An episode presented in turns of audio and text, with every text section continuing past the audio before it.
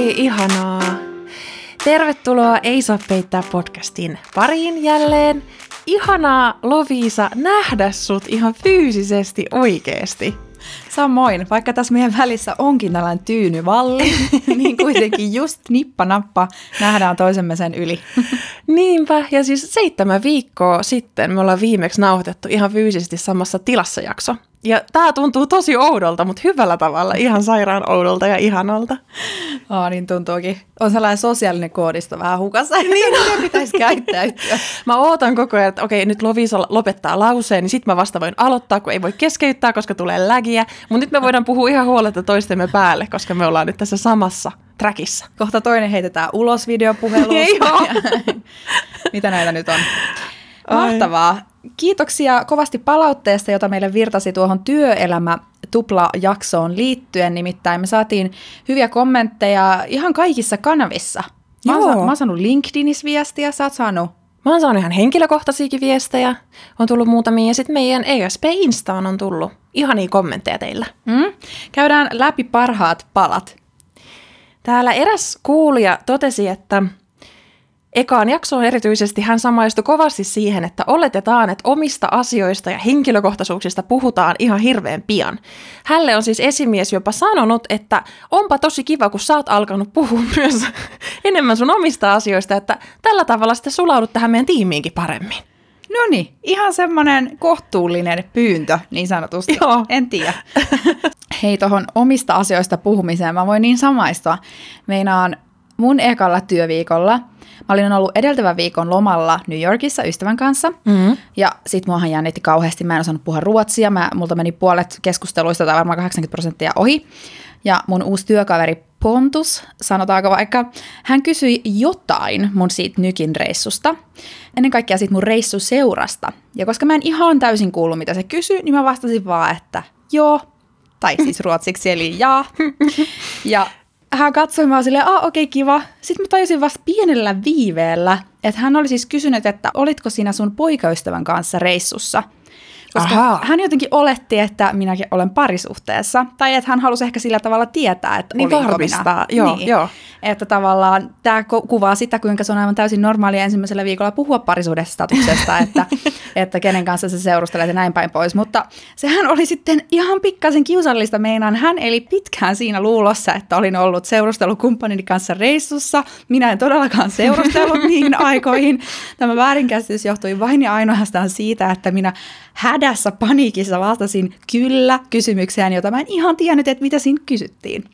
Tämä on hyvä oppitunti siitä, että aina se ei ole paras väylä se, että vaan sanoo joo kaikkeen, kun ei ymmärrä, mihin mä syyllistyn ihan koko ajan. Mä toivon, että hirveän moni mun tutuista ei ole kovin väärässä käsityksissä. Mutta tuli tästä mieleen, että kun mennään vähän liian pitkälle työyhteisössä, täällä keskustelussa, juuri tänä kesänä silloin, kun mä oon ollut täällä viimeksi töissä, Mä olin lounaalla yhden meidän tiimiläisen kanssa, kaksin. Hän oli semmoinen selkeästi mua vanhempi mies, semmoinen melkein nelikymppinen. Ja mä jotenkin ajattelin, että on ihan luontevaa puhua vaikka perheestä. Mä olin kertonut silleen, että joo, olin juhannuksena mun perheen luona ja näin ja näin ja näin. Ja sitten mä kysyin häneltä, että no, että onko sulla lapsia? Hmm. Ja hän vaan vastasi, että ei, Mm. Ja katsoi mua tosi silleen, että älä kysy enempää, että tästä ei keskustella. En mä halua puhua sun kanssa lapsista, mm-hmm. mä en mm-hmm. halua puhua, tuunko mä saamaan lapsia tai haluanko hankkia lapsia tai mitä on tapahtunut. Ja se koko loppulounas oli niin jäistä. Moi ei. Me oltiin molemmat ihan silleen, että nyt ei kyllä kumpikaan oikein tiedä, mitä pitäisi sanoa. Ja hän oli vähän semmoinen ujonpuoleinen mieskin vielä. Moi ei, moi ei. Et jäi kyllä vikaksi kahden keskeiseksi lounaksi tämä nyt meille sitten. Eikä.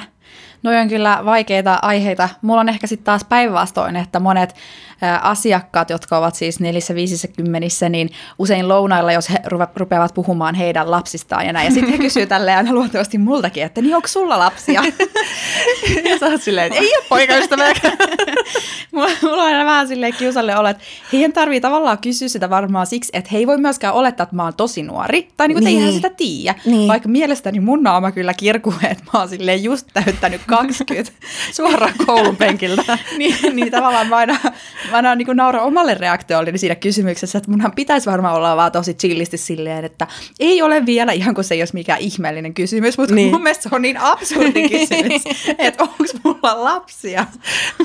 Multa ei ole kukaan koskaan muuten kysynyt työkontekstissa tota, mutta ehkä mä nyt vasta alan olla sen ikäinen, että nyt alkaa tulla mm. niitä kysymyksiä. Mun pitää miettiä tähän joku valmis vastaus. Todellakin suosittelen. No sitten toinen palaute tuohon edellisiin työelämäjaksoihin liittyen kuuluu näin.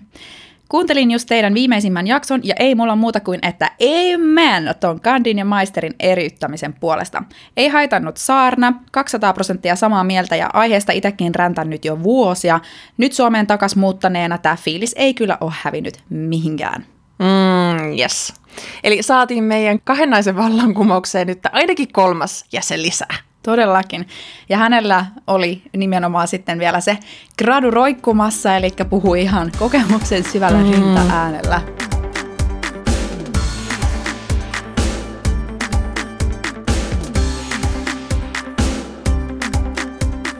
Tämän jakson teema on se, että tällä ei oikeastaan ole mitään teemaa. Me ei olla nyt lähty Lovisan kanssa tosiaan kasvokkain pitkään aikaan, mutta ei myöskään olla ehitty silleen kunnolla vaihtaa kuulumisia hetkeen. Niin ajattelin, että Lovisa kysyy ihan, että mitä sulle kuuluu? Voi ei, ihanaa mikä kysymys. Mulle kuuluu kiitos ihan hyvää. Mä oon ehkä tähän korona-arkeen erityisesti nyt viime viikolla kaivannut enemmän äh, struktuuria, jotain rakennetta ja rutiinia. Että mulla on alkanut vähän sen sanotaanko nämä sovmoronit, eli miten ne sanotaan suomeksi, kun nukkuu vähän pidempään. Suoraan vaan sängystä ensimmäisen tapaamisen, silleen moro, moro, moro. Kyllä, istuu vielä sängyssä, kun ottaa sen ekan myöten. Niin nämä on alkanut vähän lipsumaan, joten mä oon tehnyt semmoisen ratkaisun, että mä oon mennyt sitten toimistolle jokaisena aamuna, mm. että olisi saanut jonkun sellaisen startin päivään. Mutta mua vaan nauratti, koska sitten mä juttelin yhden kaverin kanssa, joka oli myös tehnyt tämän saman ratkaisun. Ja tiedätkö, kun sä menet pitkän tällaisen eristyksen jälkeen, kun sä et ole ollut ihmisten seurassa siis juurikaan yhtään, lukuun ottamatta niitä sun lähimpiä jotain poikaystävää tai mitä liian. Mm sä et niinku tiedä enää, miten pitäisi käyttäytyä. niin kuin mä sanoin tuossa alussakin, että se sosiaalinen koodisto on hukassa. Tiedätkö, kun on sille vaikka viisi ihmistä, niin mä niinku huomaan, että alkaa käyttäytyä sille todella omituisesti, että vaikka nauraa ihan luonnottoman lujaa kaikille ihan superhuonoille vitseille. ja niinku, sitten justiinsa, mulla on ehkä vähän samantyyppinen ilmiö kuin jos mulla on pieni dagen efteri. Mä huomaan, että silloinkin mulla on aina hauska, että miten pitäisi käyttäytyä. Poikaystäväkin on joskus huomauttanut siitä, että ovissa susta tulee tosi kova ääninen, kun sä oot pikku darras. niin, mulla on ollut nyt sellainen fiilis meidän toimistolla ja joo, se on sellaista uutta opettelua. Onko teillä ollut koko tiimi siellä takas vai onko vaan, niin, että osa porukasta tekee vieläkin kotoa?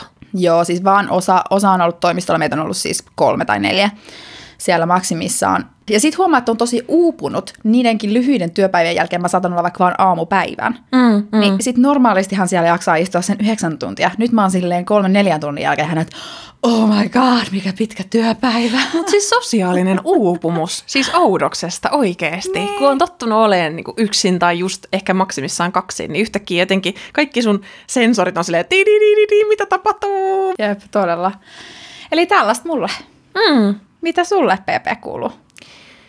Mulle kuuluu oikein hyvää. Mä itse asiassa tuossa just mietin, kun mä olin eilen taas metsässä. Mä oon ollut metsässä nyt tosi paljon viime aikoina, mikä on ollut ihanaa, että on ollut siihen mahdollisuus, koska mä asun tosi lähellä monia ihania metsäalueita.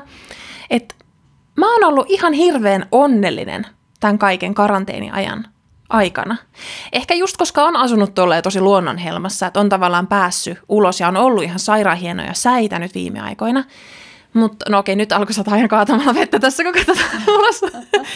nyt ei ole hieno sää, mutta muuten on ollut tosi hieno sää. Et jotenkin mun on ollut hirveän helppo sopeutua tähän tilanteeseen. Mutta kyllä mulle tulee semmoinen aika eristäytynyt olo aika usein. Viimeksi tuossa viime viikolla, kun Google Maps lähetti mulle sähköpostin. Mm-hmm. Sieltä ei ole tullut koskaan aiemmin sähköpostia he oli kerännyt mun liikkumisdataa ja laittoi semmoisen listauksen, niin kuin, kuinka paljon sä oot pyöräillyt ja kävellyt. Ja sitten siinä oli heille kerännyt kolme highlightia, näin kuin tämmöiset parhaat kohteet, mihin sä oot viime aikoina mennyt. Mm. Ja sinne mun kaikki kolme highlightia oli eri ruokakauppoja. ja sitten tuli vaan semmoinen olo, että no, tätä tämä nyt on ollut kyllä ihan, että niinku ihan totta, mutta tarviko sitä silleen hieroa päin naamaa, että mä en oikeasti ollut yhtään missään. Mm. Onpa jännä. En ole koskaan saanut Google Mapsilta viestiä. En mäkään, sen takia se olikin niin outoa, koska myöskään silloin, kun mä oon oikeasti matkustanut paljon, mulla ei ole ikinä tullut niiltä mitään pingauksia. Mm. Tuolla on joku nyt asetus mennyt itsekseen päälle. Joo, ja nythän huomaa, että tulee siis kaikilta tahoilta hirveästi viestiä just semmoista, että tiedämme, Joo. että olette karanteenissa, joten nyt kannattaa tilata jo. Kaikki verkkokaupathan laittaa koko ajan jotain alennuskoodia. Ja... Niin no. Mm. Joo, ne tietää, mitä pitää hyödyntää nyt, kun porukka vaan hengailee tuolla toimettomana.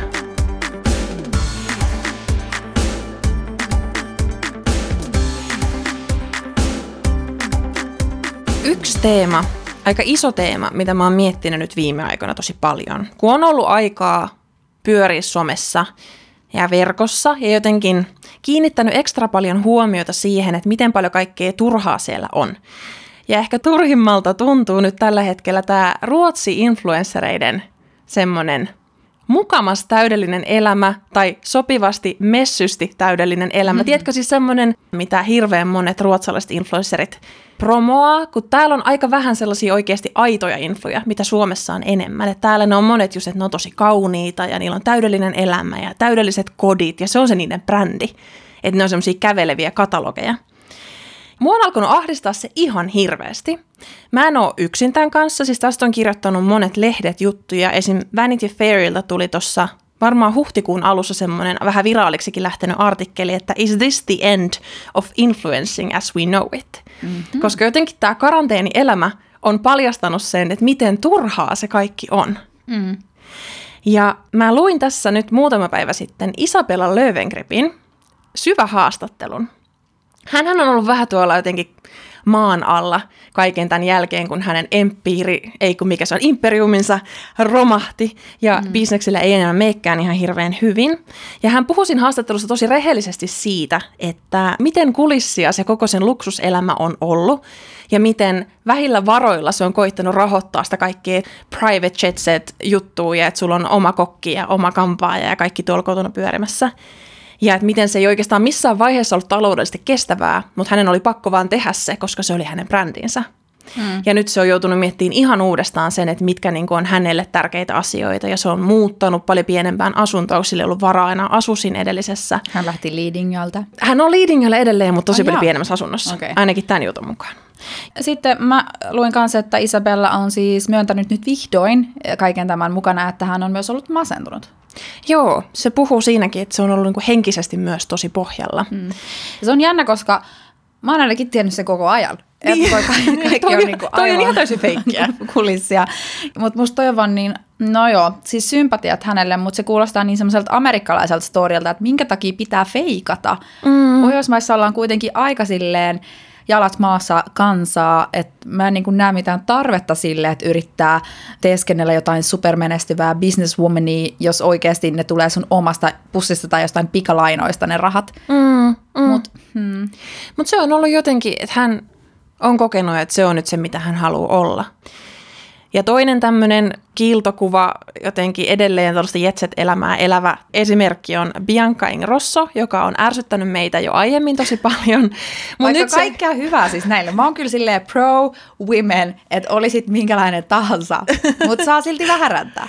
Biancalla oli tässä nyt ei edes muutamaa viikkoa sitten video, jossa hän kertoi siitä, kuinka hän haluaa laittaa hänen ammattilaisen alle vuosi sitten sisustamaan kotinsa sisustuksen uusiksi, koska no hän ei enääkin tykkää tästä kullasta ja se ei ole enää niin muotiikaan, että pitää vähän enemmän olla jotain puuta ja marmoria ja peigeä. Hän siinä sitten selitti, mitä kaikkea hän aikoo heittää täältä pois ja hankkii uutta tilalle. Ja se oli mun mielestä ihan oikeutettu, että siihen oli tullut ihan hirveä määrä kommentteja siihen videoihin, että niin kuin nyt komiennainen ihan oikeasti, että hanki sisustusmaku joka kestää pidempää kuin pari kuukautta. Hanki kestäviä, hyviä tavaroita, mitä noikin sen tavarat on, mutta se ei vaan nyt tykkää niistä enää ja se laittaa kaiken uusiksi. Että toi ei ole mitenkään okei tässä maailmantilassa ja muutenkaan niin tuollaista ihme kerskakulutusta ja se on niin jotenkin ylpeilee sillä vielä, että hän on varaa pistää taas uusiksi kaikki. Mm. Mutta mä oon myös iloinen, että mun mielestä niin uuden sukupolven vaikuttajista nousee myös sellaisia superrealistisia tyyppejä. Mm. Mulla ei nyt kertoa tässä mitään nimiä teille, mutta tiedän monia sellaisia Insta-profiileja, missä missä on enemmänkin se just se realismi-touchi siihen, että, että kuvataan niin kuin todella koruttomia kuvia jostain sotkusta lattialla tai... Joo, Ja semmoinen hyperrealismi mm. jotenkin mm. jopa. Toi on ihan totta. No ruotsalaisista infoista, en nyt tiedä meneeköhän siihen kategoriaan, mutta Matilda, vai onko se Matilde Tierf, joka on myös vähän semmoinen katalogi baby myös, mutta hän on jotenkin ollut semmoista ihan raikasta, tosi autenttistakin sisältöä. Että hän vaikuttaa semmoiselta, että se on löytänyt hyvän balanssin siinä. Siinä on myös se semmoinen samaistuttavuus ja aitous hmm. läsnä. Mulla on myös ihan todella hyvä vinkki, että jos ottaa nämä vaikuttajat tai somehenkilöt tai YouTubettajat tai mitkä tahansa hermoon, niin unfollow. Mm. niin kuin Lovisa teki Kinsalle. unfollow. Se on ihan simple as that. Yep. Kinsasta puheen ollen muuten, ootko Lovisa lukenut Breakitista, että hänen tämä Ivy Revel Meni konkkaan? Ei ole mennyt konkkaan, ah. mutta on yrityssaneerauksessa. Mä en, mä en tiedä, mikä tämän varsinainen käännös on, mutta reconstruction. Joo, no se on saneeraus. Saneeraus, joo. Et se on nyt ilmeisesti viimeinen keino koittaa pelastaa tämä ja saada palkat maksuun ja muut mm. tämmöiset työntekijöille, että se alkaa olla tosi huonossa jamassa. Shempa pua, shempa pua. Mm. Voi voi Kinsa, mutta mä en hänestä hirveästi tiedä nykyään, kun mä en tosiaan seuraa. niin. Mutta mä oon kuullut, että hän ilmeisesti haluaisi lopettaa blogaamisen. Joo, hän ainakin jät, niin jättäytyi tauolle nyt blokkaamisesta mm. hetkeksi aikaa, että hän keskittyy vain Instaan ja YouTubeekin tekee jonkun verran kaiketi. Mm. Mutta tuosta Revelistä vielä sen verran, että mun mielestä – vaikka haluaisin, että Kinsan yritys menestyisi, mä en ole koskaan ostanut niitä vaatteita, mutta ne on aika huono laatu. Siis on semmoista polyester bilemmekkokamaa, että tarviiko tosiaan maailma yhtä semmoista yritystä lisää. En tiedä, mutta tietenkin tosi harmi, tosi harmi, että hänen tuollaiselle alun perin tosi menestyksekkeelle yritykselle ei nyt mekään niin hyvin enää.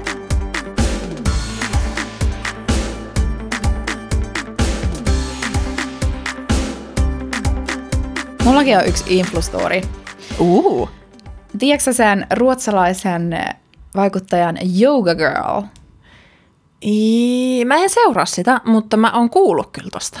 Joo, Yoga Girlilla on reilu kaksi miljoonaa seuraajaa. Hän, hän, hän ei niinku mua tarvitse sinne. ei, ei, hän ei sua tarvitse. Eli ei tarvi alkaa seuraa. Hän on siis joogaopettaja ja kirjailija. Mm. Eräänä kauniina päivänä mä löysin hänen kirjoittaman kirjan meidän toimiston pöydältä. Sen nimi on To Love and Let Go ja kirjoittajana Rachel Braithen. Mä sitten luin tätä takakantta ääneen siinä mun kollegoille sillain ihan pikkasen huvittuneeseen sävyyn. Mä en ole mikään sisustustarrojen suurin ystävä, live, laugh and learn ja jotain. Joten mun mielestä tämä takakansi kuulosti vähän siltä. Mä luen pienen pätkän tästä. When I finished, I felt a strange sense of calm in my heart. I realized there were so many ways to talk to her. The light would show me the way, if only it would last, but grief doesn't work that way.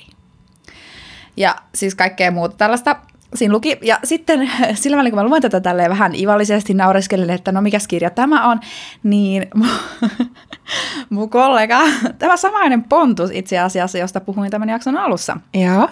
sanoi, että joo, se on mun parhaan kaverin kirjoittava kirja. Eikä? Moi ei. Ja mä oon silleen, ää, onks Yoga Girl sun paras kaveri? se oli vaan, joo, mä olin hänen häissään niin kuin bridesmaids, paitsi että hän on mies, mutta hän oli niin kuin, oi ihanaa. Mikä tää on? Niin, siis kaasona. Kaasona, kaasona joo. Niin. Ja mä olin ihan silleen, kyllä siinä vähän hävettiin, että minkä takia mä menin tälleen ivallisesti sitä lukemaan. Musta se oli vaan niin hauska. Hauska teki siis sehän on self-help-kirjallisuutta ja varmaan tosi kaunis mm. kirja, ei siinä mitään. Ja siis kaikella rakkaudella, mähän olen myös itse nyt innostunut joogaamisesta siinä määrin, että mä harkitsen PP joogaretriitille lähtemistä. Oi, minne? Tukholmassa on tässä saaristossa siellä järjestää semmoinen yksi yoga retriitti agency, vai miksi niitä voidaan sanoa, joogaretriittejä. Mun hyvä työkaveri ää, on ihan todella hurahtanut siihen ja hän on käynyt heidän joogaretriiteillään aikaisemminkin. Eli mennään viikonlopuksi saaristoon ja syödään vegaaniruokaa ja tosi paljon joogataan joku kahdeksan tuntia päivässä ja ollaan hiljaa ja tutkiskellaan itseään ja näin. Mm. Ja mä oikeasti, mä niin tarvisin tota. Mä en ole todellakaan mikään joogaaja. Mä oon käynyt ehkä elämässäni kolmella joogatunnilla. Ja Nukahtanut kaikkiin. Ei vaan viimeksi kun mä menin, niin mulle selvisi siinä aluksi, että se ohjaaja sanoi, että tämä on 90 minuutin tunti. Ja mä meinasin lähteä saman tien livokkaan. Mä luulin, että se oli sellainen 45 minuutin I did not sign up for this. Eli niin kuin näistä lähtökohdista käsin ajattelin lähteä joogaretriitille. Hyvä idea. Toi tekisi kyllä hyvää mullekin, mutta musta tuntuu, että mä oon tuolla jotenkin metsissä nyt ollut niin paljon, että mulle tekisi ihan hyvää tulla semmoiseen tavalliseen elämään takaisin retriitille. Mä tarvitsin semmoisen jonkun, miten päästään takaisin kiinni tähän normaaliin arkeen. Niin, no se on ihan perusteltua, koska kuten sanottua, niitä sosiaalisia ongelmia tulee pintaan. Kyllä. Tuli nyt mieleen tähän To Love and Let Go kirjan nimeen liittyen. Nyt aika synkkä tipsi, mutta jos tykkäätte kuunnella koskettavia tarinoita, niin tämä on todellakin sellainen. Nimittäin Dead Scaver podissa, jota mä oon tosi monta kertaa aiemminkin hehkuttanut täällä. Se on aivan ihana podcast. Sitä pitää kolme semmoista naista, jotka on kaikki plus 30, he puhuu paljon elämästä ja mä en tiennyt, mutta yhden näistä juontajista poikaystävä menehtyi muutama vuosi sitten äkilliseen leukemiaan ja nyt hän siinä viimeisimmässä jaksossa sitten kertoo tämän tarinan, että mitä se on menettää oma elämänsä rakkaus, kenen kanssa luuli menemänsä naimisiin ja hankkivansa perheen syövälle. Mm. Se oli kyllä, se oli tosi tosi hyvä jakso. On myös tosi kauniisti, he kuvaa tunteita ruotsiksi, sit oppii paljon semmoista sanastoa, että miten kuvailla surua tai vaikeita asioita. Suosittelen kuuntelemaan, mutta en missään nimessä menemään lenkille ja kuuntelemaan sitä, koska kun se pala nousee kurkkuun, niin ihan oikeasti sä et saa yhtään henkeä. Et yhtään. Ja sit sä oot siellä silleen, huh, huh, huh, apua, mitä tapahtuu? Eli menkää maksimissaan kävelemään, jos kuuntelette sen, mutta se on ihana, riipivän, surullinen, mutta tosi kaunis jakso. Laitetaan omallekin kuuntelulistalle. Ja itse asiassa, nyt meni tällaisiin surullisiin teemoihin, mutta tähän teemaan liittyen – me haluaisimmekin PPn kanssa kannustaa kaikkia liittymään kantasolurekisteriin. Kyllä. Nimittäin meidän hyvä ystävämme Anni on pistänyt pystyyn semmoisen kampanjan hashtag palamua sen puolesta, että nuoret perusterveet ihmiset liittyisivät kantasolurekisteriin, jotta toiset ihmiset, jotka kärsivät nimenomaan leukemiasta, saisivat siihen hoitoa. Ja se on ihan kansainvälinen rekisteri, eli te voitte auttaa jotakuta, joka on vaikka Saksassa tai Ruotsissa mm-hmm. lahjoittamalla niitä kantasoluja. Ja itse asiassa liittymällä sä et vielä automaattisesti lahjoita, vaan sä oot vaan sitten siellä rekisterissä. Joo, eli sitten jos joku tarvitsee niitä kantasoluja, joihin sinä olet matchi, niin sitten mennään siihen luovutusprosessiin saakka, mutta et sä oot niin pitkään siellä vaan olemassa, jos joku sua joskus tarvii se saattaa tuntua kaukaiselta se ajatus, mutta välillä on semmoisia henkilöitä, joilla on aivan älyttömän vaikeaa löytää sitä kantasolumatchia. Että on semmoisia yhdistelmiä, että joudutaan ulkomailta asti käydä hakemassa, jolloin on ihan superkriittistä, että joku löytyy, kellä sitten on se oikea matchi, jotta voidaan tehdä miksi sitä sanotaan luuydinhoitoa. Mm, mm. Ja mieti, jos juuri sinä olet se harvinainen matchi, mm. jota se toinen ihminen tarvitsee. Sä et voi sitä etukäteen tietää, mutta olemalla rekisterissä sä voit antaa jollekin toiselle oikeasti uuden elämän. Etenkin sinne rekisteriin kaivataan nuoria miehiä, joten me tiedetään, että ESPn kuulijakunta koostuu suurimmaksi osaksi naisista, mutta teillä kaikilla on varmasti elämän kumppaneita, joten kannustakaa heitäkin liittymään. Patistakaa kaikki puolisot ja veljet ja tutut liittymään sinne. Suomessa se menee veripalvelun kautta ja Ruotsissa oliko tämä Tobias? Tobias-registret. Just tämä, joo. joo. Eli ne on samaa kansainvälistä verkostoa, mutta vaan eri toimijoiden ylläpitämiä. Kyllä. Mä odottelen nyt itse sitä postitse tulevaa sylkynäyte kirjekuorta tähän kantasolurekisteriin, mutta verta mä oon luovuttanut useamman kerran, vaikka itse henkilökohtaisesti pidän sitä super ällöttävänä ja mua alkaa aina heikottaa, mutta mä aina on siellä sellaisella maailmanpelastajan mentaliteetillä, että ottakaa vaan, ottakaa niin paljon kuin voitte. Mä olin luovuttamassa verta ensimmäistä kertaa ikinä reilu vuosi sitten. Me tehtiin veripalvelun kanssa ihana kampanja. Mä oon ollut tosi piikkipelkonen ja veripelkonen aina. Mä ajattelin, että nyt oikeasti mä voitan tämän pelkoni ja mä menin luovuttamaan. Ja koska mä oon aika iso kokonen sille, että mä oon tosi pitkä, mun kehossa on paljon verta, niin se ei edes vaikuttanut muuhun kauheasti on paljon vaikka pieniä naisia, ketkä menee hirveän heikkoon kuntoon moneksi päiväksi. Ja mä olin ihan silleen, että mä voin lähteä treenaamaan tässä saman tien. En mm. mennyt tietenkään, mutta olisin voinut.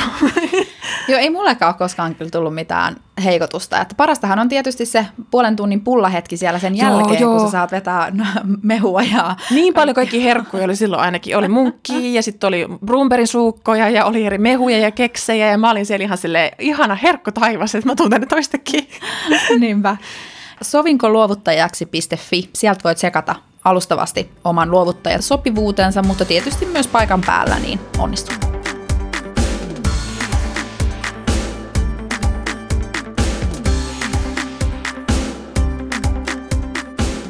Nyt mentiin vähän syvään päätyyn. Tullaanko takas vähän tänne eh, kevyemmälle puolelle? Voitaisiin ottaa integraatiolevelit, joita on toivottu takaisin jaksoihin. Joten nyt tähän jälleen näkemisjaksoon taas otetaan vähän.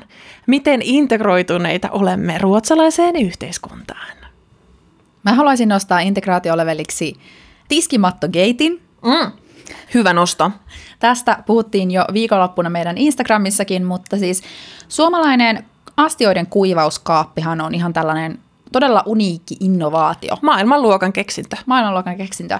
Sitä ei pitäisi sellaisena, ellei olisi joskus asunut ulkomailla, jossa huomaa, että sitä ei ole. Mm. Eli Ruotsissa se ei todellakaan ole yhtä yleinen. Mä en ole henkilökohtaisesti asunut yhdessäkään asunnossa, jossa olisi astioiden kuivauskaappi. Jotkut meidän kuulijoista oli kuulemma tehnyt sitäkin, eli no, ehkä niitä löytyy. Väitän tosin, että niissä kämpissä on sitten asunut suomalaisia. Mm, mm. Mutta sen sijaan täällä on käytössä sellainen tiskimatto, eli vähän sellainen vahvemmasta kankaasta, semmoista vähän huopamaista kangasta oleva niin matto, minkä päällä ne tiskit sitten asetellaan. Ja sehän ei ole millään mittapuulla käytännöllinen, koska A, se matto muuttuu ajan mittaan aika ällöksi, kun siihen valuu koko ajan niitä tiskivesiä. Ja B, se joudut keräämään ne tiskit siitä pois hetken päästä, laittamaan ne sinne kaappiin. Ja C, se vie aivan sairaasti tilaa sun tiskipöydällä. Mä en ole koskaan asunut Ruotsissa asunnossa, missä olisi ollut tuota tiskimattoa. Mutta mulle tuli kyllä siitä ensimmäistä kertaa nyt, kun näytit niitä kuvia, niin mieleen vaan semmoinen kuin kestovaippa. Ihan oikeasti. Sama sarjaa kestovaipan kanssa. Joo, mutta siis sitähän se on, se imee siitä niitä viimeisiä moskia ja nesteitä ja sitten se turpoo ja siis ihan sairaan ällöttävää. No eikö ällömatto? Se sai semmoisenkin lempinimen tuolla meidän kuulijoiden samaistumiskokemuksissa. Joo, osuva, osuva nimi. Os, osuva nimi ällömatto. Ja itse asiassa sain kyllä, kato, täällä on ihan kuin suuren maailman malli. Täällä kuule hälytysajoneuvot vaan suhaa. Menee tosi monta. Mm. Mutta mulla tulee aina näistä semmoinen olo, kun ihan kuin asuisi jossain nykissä, että tiedätkö, the city that never sleeps. mulla tulee näistä aina semmoinen olo, jos mä en ole kotona, että no niin, ja siellä palaa mun koti nyt sitten. Siellä oh, se palaa. Sitten hirveällä kiireellä kotia ei niinku ikinä ole tietenkään tapahtunut mitään, mutta mä oon ihan varma. Pelkopersissä. Joo, ja sitten täytyy vielä semmoinen huomio, että joku siellä Instagramissakin muistutteli, että sitä mattoa voi myös käyttää semmoisen pöydälle asetettavan kuivaustelineen alla. Niin, niin joo, että siihen valuu ne kaikki. Kyllä.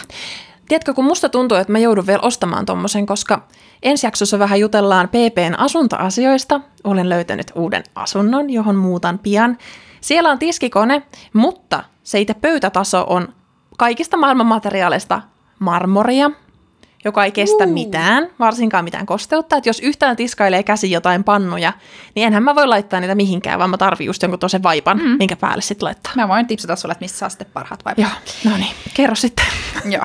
Ja hei, nopea kysymys, Pepe. Mikä on sun lempi Suomi-innovaatio, jos mun on astiakaappi? Siis astiakaappi ehdottomasti menee kyllä ihan sinne top kolmoseen, koska se on aivan loistava. Koko maailmassa pitäisi olla se käytössä, mutta kyllä mun ihan ykkönen on se vessassa oleva käsisuihku. Pide! Pide! Sitä on ikävä. Sitä on tosi kova ikävä. Ja varmaan kaikki naiskuulijat samaistuu, että etenkin tiettyyn aikaan kuukaudesta – se on niin. ihan hirveän kätsä niin. semmoiseen vähän ekstra puhdistamiseen ja niin. muutenkin. Sillä voi suihkutella jotain sankojakin helposti ja siis silleen, ei tarvitse tavallaan mennä suihku suihku suihkuun mm-hmm. pestäkseen jotain kenkiä vähän huuhtelee ja se on niin hyvä ja missään täällä ei ole sitä. Tämän jakson perusteella ruotsalaiset on tosi epähygienisiä. Niillä niin ei ole on. astiakaappia eikä niillä ole bidesuihkua. Mitä ne tekee niiden elämällä? Plus ne myös käyttää sitä tiskisientä eikä tiskiharjaa. Joo, Yök, mm, ei jatkoon. Mm, ei. ei, ei, ei. Eli mun integraatio oli nyt sanotaanko, että vain kaksi, koska kaipaan niin paljon astia kuin Joo. Joo. Pepe, miten sun integration? Lukuna ää, aika semmoinen plus miinus nolla, koska on tosiaan tämmöinen, tarvin retriittiä palatakseni normaalin elämään. Mä koen, että mä elän jossain semmoisessa välitilassa, joka ei oikeastaan ole missään maassa. Mutta mulla kävi kyllä näillä lukuisilla Google Mapsinkin rekisteröimillä kaupparetkillä semmoinen hauska juttu, kaksi hauskaa juttua, josta toinen liittyy tämmöiseen hyvin ruotsalaiseen ilmiöön, eli siihen, että koirat viedään päivähoitoon. Joo. Koska mä olin yksi päivä semmoisen niin päivässä aikaan menossa kauppaan pyörällä. Ja mä menin ohi, siis tämmöisen koiradaakiksen niin ulkoiluhetken. Siinä oli kolme ohjaajaa, joilla kaikilla oli viisi tai kuusi koiraa, ja sitten he käveli siellä ja leikki ja kaikki teki yhdessä. Ja mä olin vaan, että mäkin haluan. Tämä on täydellinen, tämä on niin täydellinen semmoinen vapaaehtoistyö. Joo, nyt varsinkin tähän aikaan, mutta muutenkin. Ja ne oli vielä jotenkin niin hyvin käyttäytyviä koiria, että näki, että ne on paljon hengannut yhdessä. Että niillä ei ole mitään tarvetta jotenkin miehistellä yhtään toisilleen. Onkohan niillä päiväunihetkikin? Varmaan on. Ui, mutta se oli niin söpöä. Ja sitten, kun mä menin kauppaan, ja menin kassalle. Mullahan on näitä monia tämmöisiä tarinoita kohtaamisista kassahenkilöiden kanssa, että kun pyydetään multa ruotsin kielen käännöksiä vihanneksille muun muassa. Mutta nyt oli ihan positiivinen kokemus, nimittäin Mä pakkailin siinä niitä mun tavaroita, kun oltiin kaikki jo piipattu ja menin siihen maksamaan ja mulla oli kuulokkeet päässä. Ja sitten se kassahenkilö katsoo mä jotenkin tosi syvälle silmiin, tämmöinen nuori nainen, niin kuin sen näköisen, että hänellä on mulle jotain asiaa. Ja mä jotenkin ajattelin, että se varmaan sanoo vaan sen hinnan mulle, että ei mun tarvi kuunnella. Että mä olin silleen, jaa, mm, joo. Ja sitten mä katsoin, että ei se ole niinku vielä aktivoinut sitä kortin lukijaa, että mä en voi vielä maksaa. Että nyt tässä on niinku joku tilanne kesken. Mm. Ja sitten mä vähän nostin sitä mun kuuloketta ja sitten hän sanoi jotain ja mä olin silleen, va? Hm? Va saa hm? Sitten kun mä otin kokonaan kuulokkeet pois, niin hän neljättä kertaa siinä sanoi, että onpas sulla hienot kulmakarvat. Ei! Ja mulle tuli siitä niin hyvä mieli, mutta myös nolotti ihan hirveästi, koska mikään ei ole nolompaa kuin se, kun joku yrittää sanoa sulle jotain kivaa, Joo. ja sä pakotat sen toistamaan ja toistamaan ja toistamaan sen, kunnes siinä... Niin kuin... Anteeksi, voitko vielä kerran sanoa? Mikä? Oliko Saat mikä anteeksi? Mutta mulle tuli siitä tosi hyvä mieli. Eli tää oli ihan win-win kauppareissu, minkä vähän pilasi se, että takastulomatkalla mun niskaan tuli aika iso raekuuro, mutta muuten kiva. Mut muuten kiva. Mutta PPn kulmakarvathan on life goals. Mä oon saanut tämmöisen kommentin, yksi ihanimmista kommenteista, mitä Espiin on tullut koskaan, että mun kulmakarvat on life goals. Ja mm. mä, mä, oi, että se teki... Ota se sydämeesi ja tutkiskele sitä. Mä tein just sen. Mä kirjoitan sen huoneen tauluun itselleni.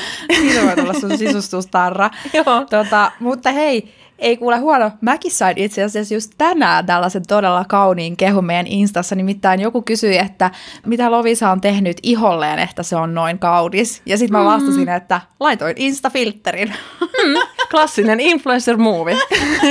Mutta se piti paikkaansa. Mä olin valinnut se, joka It's vähän not the skincare, just a filter. ai, ai, ai. Hei, kiitoksia ihanista kommenteista. Joo, kiitos. Nämä piristää. Piristää kyllä aina mieltä. Meidän jälleen näkemisjakso on paketissa. Näin se on, näin on näreet. Ensi viikolla taas, torstaina tuttuun tapaan Espiluuressa. Hei duo!